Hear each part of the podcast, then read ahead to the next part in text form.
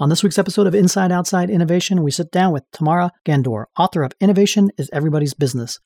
Tamara and I talk about innovation, what it means today in today's changing environment, and what individuals and teams can do to build their innovation muscles.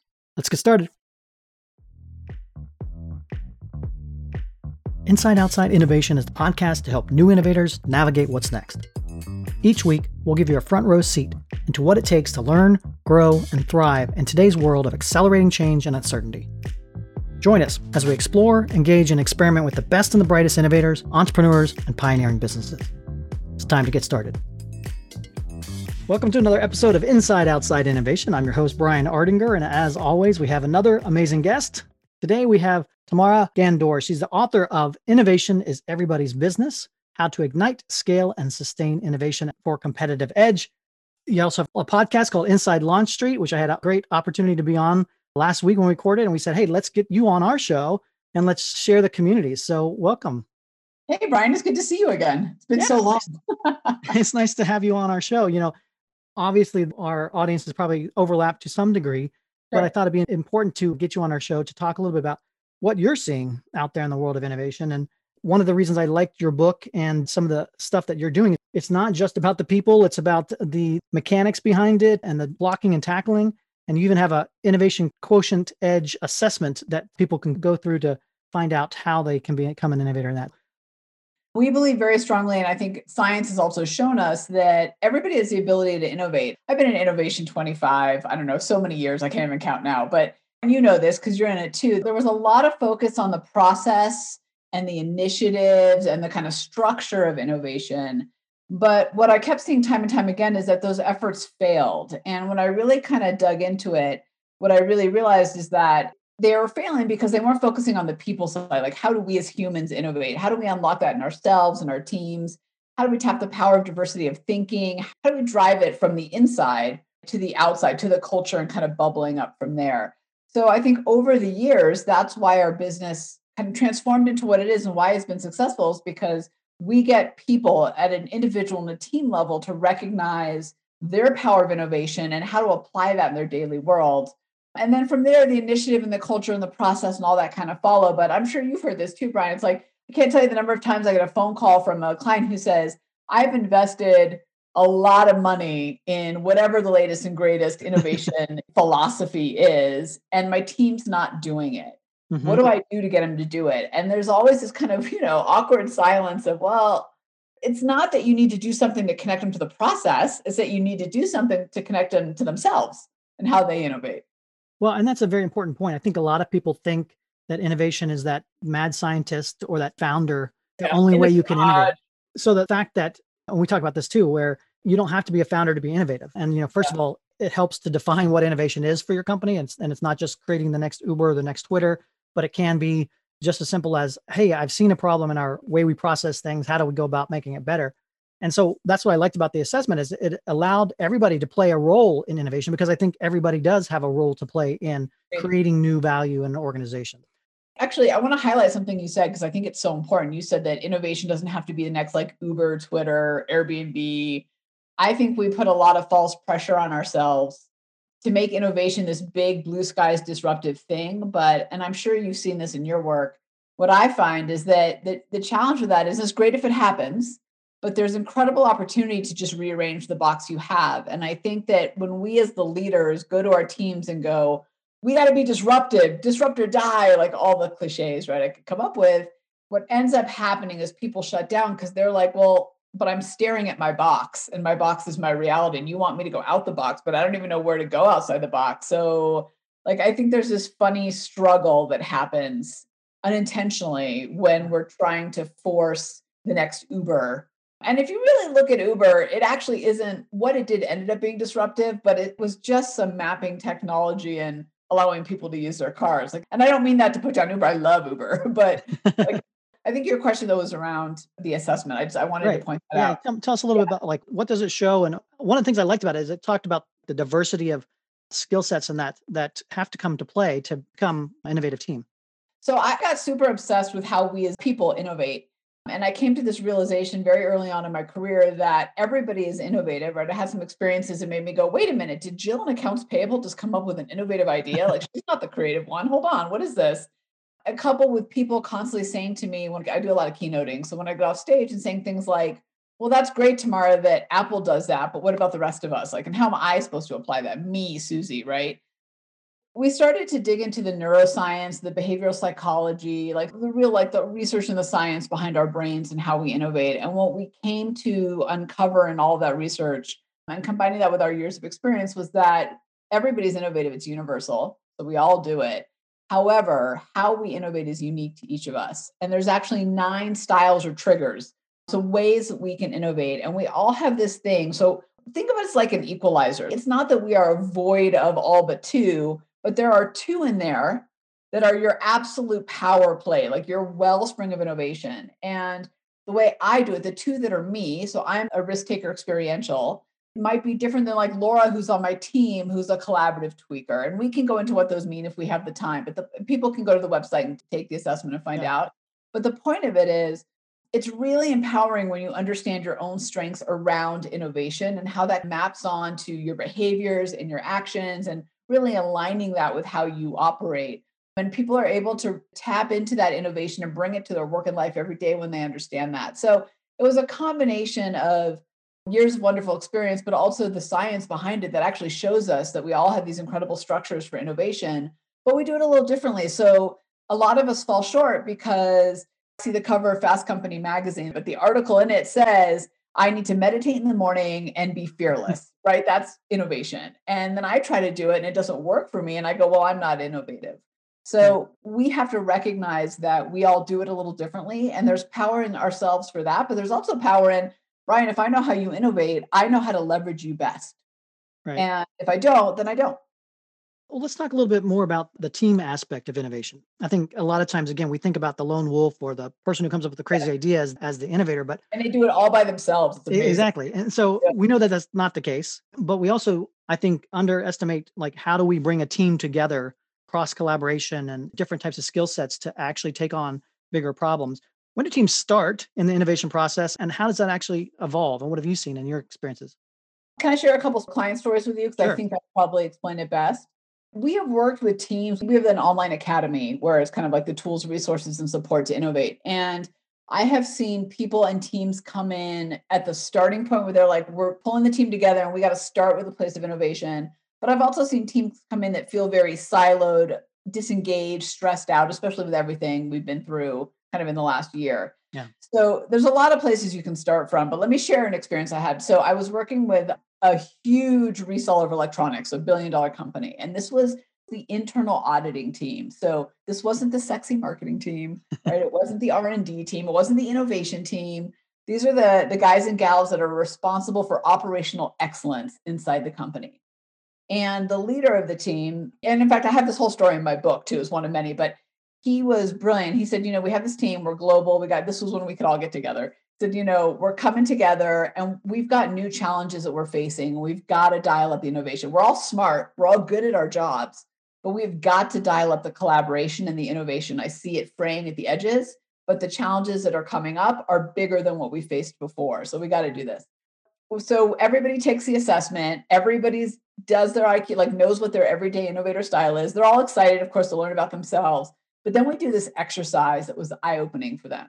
So first, there's about 25 of them. I broke them into teams where everybody is the same. So everybody in this team is a collaborative. Everybody in this team is a futuristic. And with M&Ms, I have them build this thing.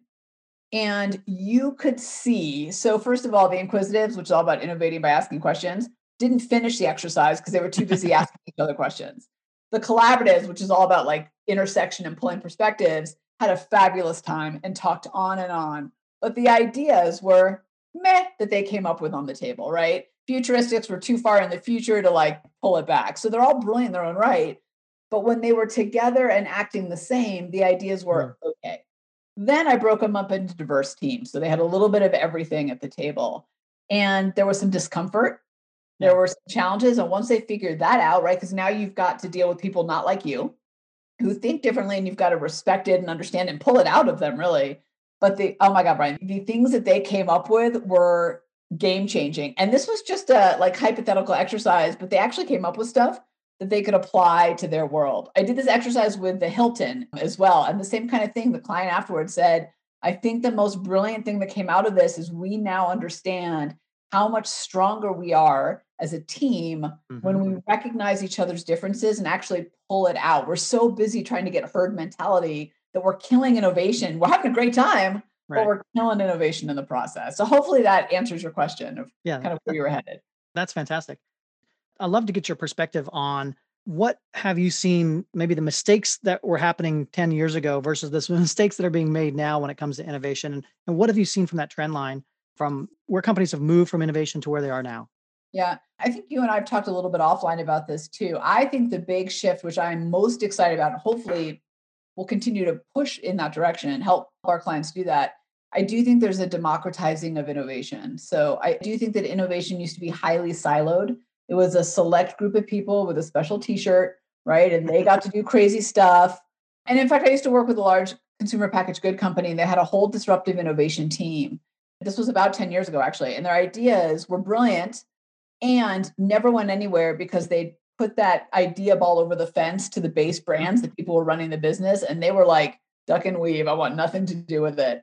I do think we've come to this realization that innovation shouldn't be siloed and also that it's not only for the select few I, we used to believe that innovation was like this magical thing that you know brian maybe you had and i don't but maybe if i'm by you you'll say something brilliant i can like attach onto so you know we attach these special titles to people i think that's starting to go away mm-hmm. and i think to your point earlier about innovation also being small i think companies are starting to realize that the most innovative companies are innovating across the business, not with one breakthrough product or service.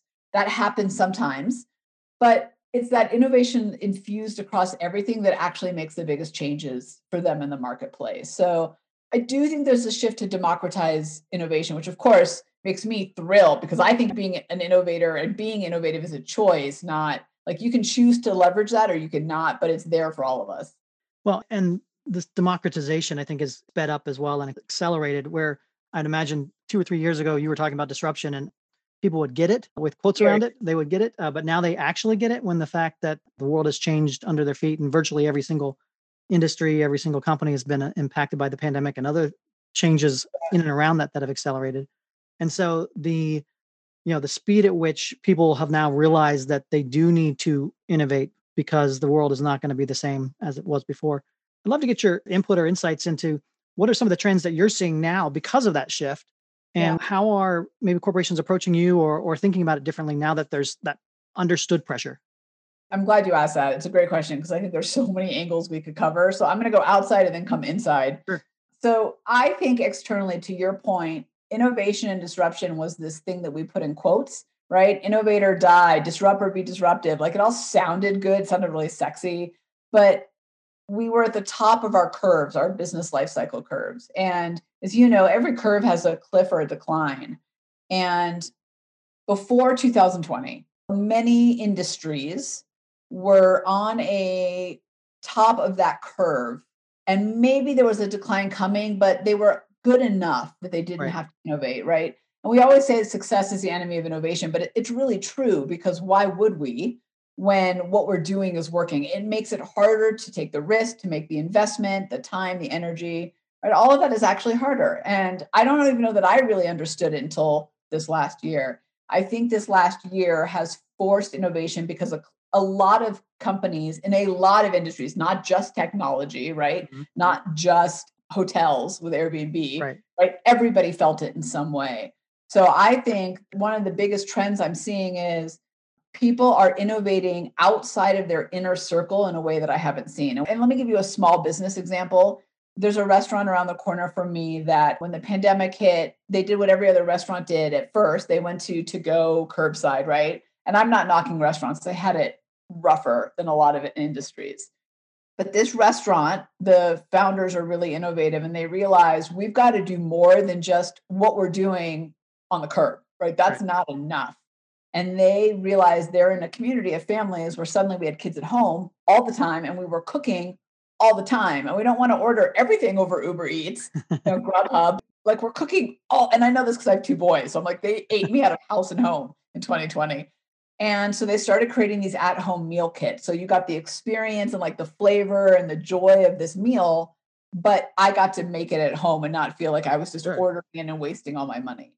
And I think those one rung out innovations are the trend that we started to see that we'll continue to see because there's so much opportunity for innovation and success in that like one, two rungs out that we haven't explored. We either stay super close in or we try to get super disruptive and go 10 rungs out. Right. And I think one and two is the place. I think that's a big, big trend. And then I think internally, we are seeing way more innovation in actually how we work than ever before. I was talking to a colleague of mine who owns a real estate company with a lot of realtors and investors and all that in his company. And he goes, You know, we had four floors in my office. He's like, I felt very important. He said, But the truth is, we've learned that we can work from home. So now they're taking half of one floor and they're mm-hmm. completely remodeling the office to be this kind of flexible, rotating workspace. It's going to look nothing the way it did.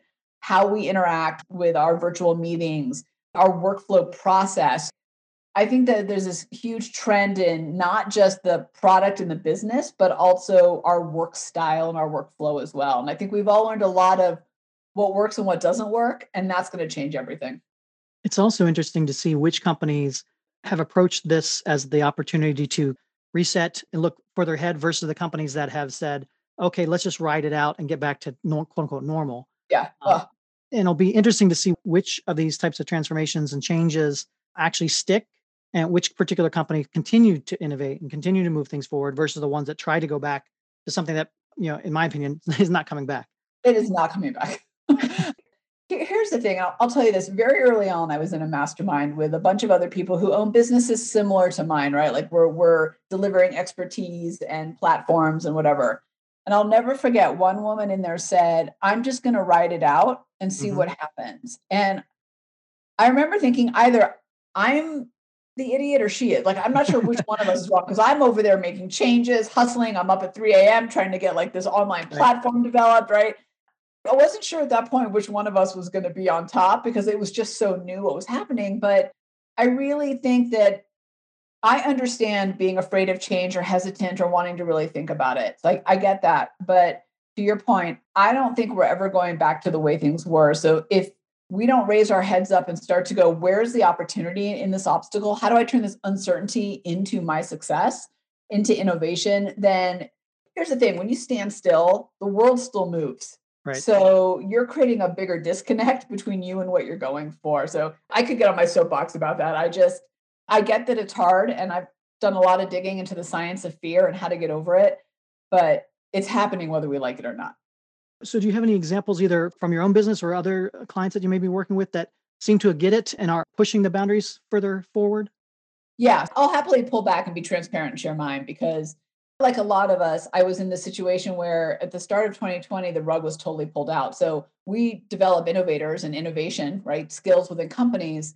But I did that and my team did that through being in person, right? Workshops. I was all in person. Like there was a we had some like online tools and platform, and I'd always wanted to build something online, but I just because I was at the top of the curve, I, I like the success was I was too busy doing what I was doing, right? So, as you can imagine, and for a lot of us, it just came to a screeching halt one day. I mean, really, it was just like this domino effect of cancellations, mm-hmm. not just because they didn't want to be in person, but because my clients were trying to figure out what the heck to do. Like all of us were going, well, what do we do now? Right.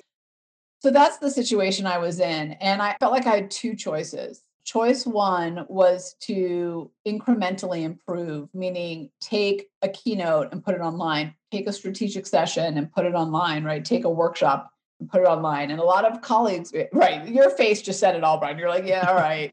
so that's like curbside and to go for restaurants. It's so close in, it's really not even innovation.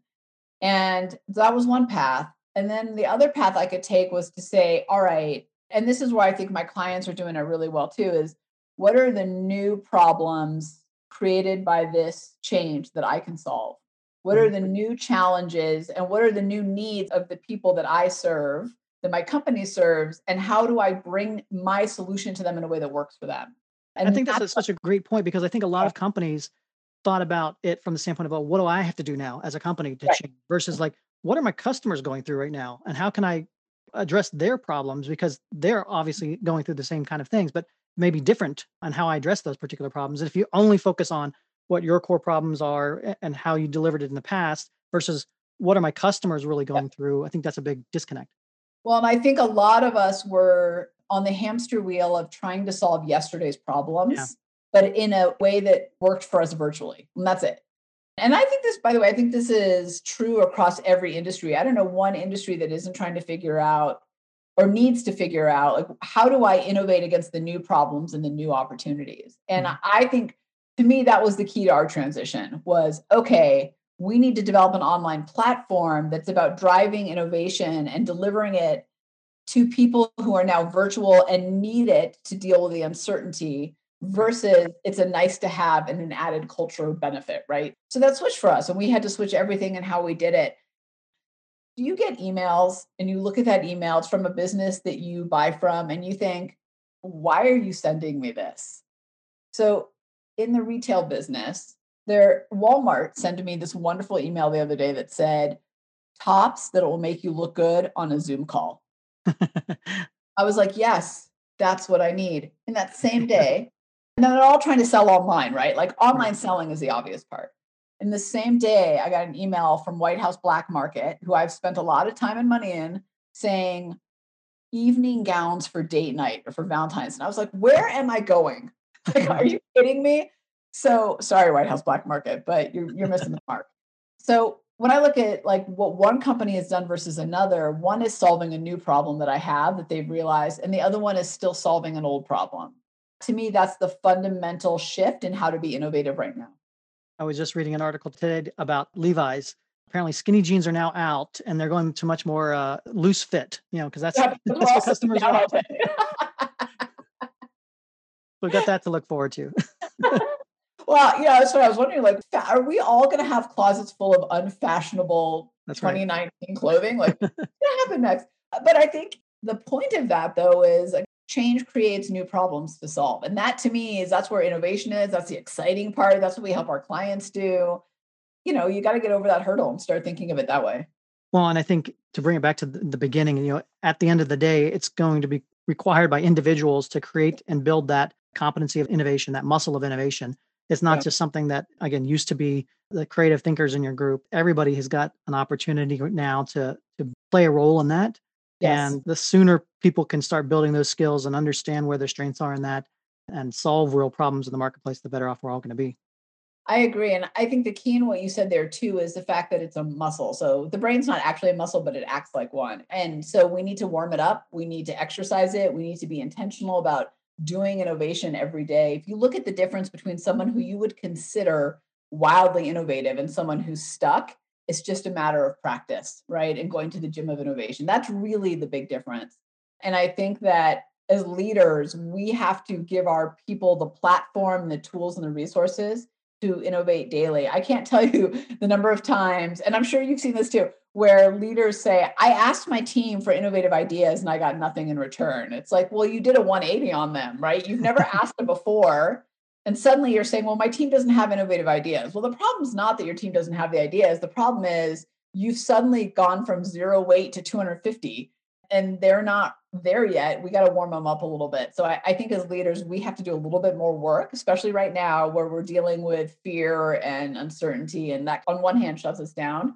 But I think we need to do more work to warm our teams up and build that muscle that you were talking about.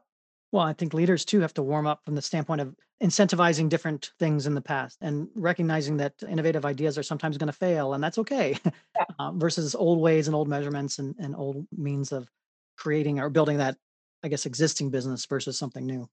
One of the things I talk about in my book and we delve into on the academy is it's about rewarding behaviors, not outcomes. So I always joke about there's a longer story in the book that we don't have time to get into, but I joke about it's like either you try something, right? It works or it doesn't work. And it's either the failure shelf or it's cake on Friday. Right. Yeah. And there's no in between like Russian roulette of what you're going to get. And if you're on the other side of that, why would you put your ideas and your innovation forward when those are your options? So I think as leaders, we want to reward the behaviors like collaborating, helping someone when it doesn't benefit them, taking a risk, speaking up in a meeting and disagreeing. In fact, that's one of the ones that I reward my team for because as you can tell, I tend to not talk with question marks. I tend to be very declarative in everything I say, even when I'm asking a question. And I know that, but I don't want to drive a culture where everyone yeses me. Right. So I reward people for disagreeing with me, regardless of where it goes. It's irrelevant. I reward people for giving me ideas for challenges that face the company without even reading the idea, because it's not about that. It's about rewarding them for the behaviors that drive innovation. Well, Tamara, this has been a great conversation. Thank you again for coming on Inside Outside Innovation to share some of your insights. And I'm sure we'll have you back to talk more and keep this conversation going. I encourage everybody out there to grab the book, Innovation is Everybody's Business. Go online and check out that assessment. It's really great tool and it's free to kind of figure out where you sit. If people want to find out more about you or, or the book, what's the best way to do that? Our website is probably the hub. So it's go to LaunchStreet, G O T O, launchstreet.com. So that's probably the best place. And the only thing I'd say is thank you. It's great to be on. I think actually cross collaboration drives innovation. So I'm always excited when I get to be on these, not just to share my world, but I learned so much. So thank you. Absolutely. Well, thank you again for being on the show and looking forward to continuing the conversation. That's it for another episode of Inside Outside Innovation. If you want to learn more about our team, our content, our services, check out insideoutside.io or follow us on Twitter at the IO Podcast or at Ardinger. Until next time, go out and innovate.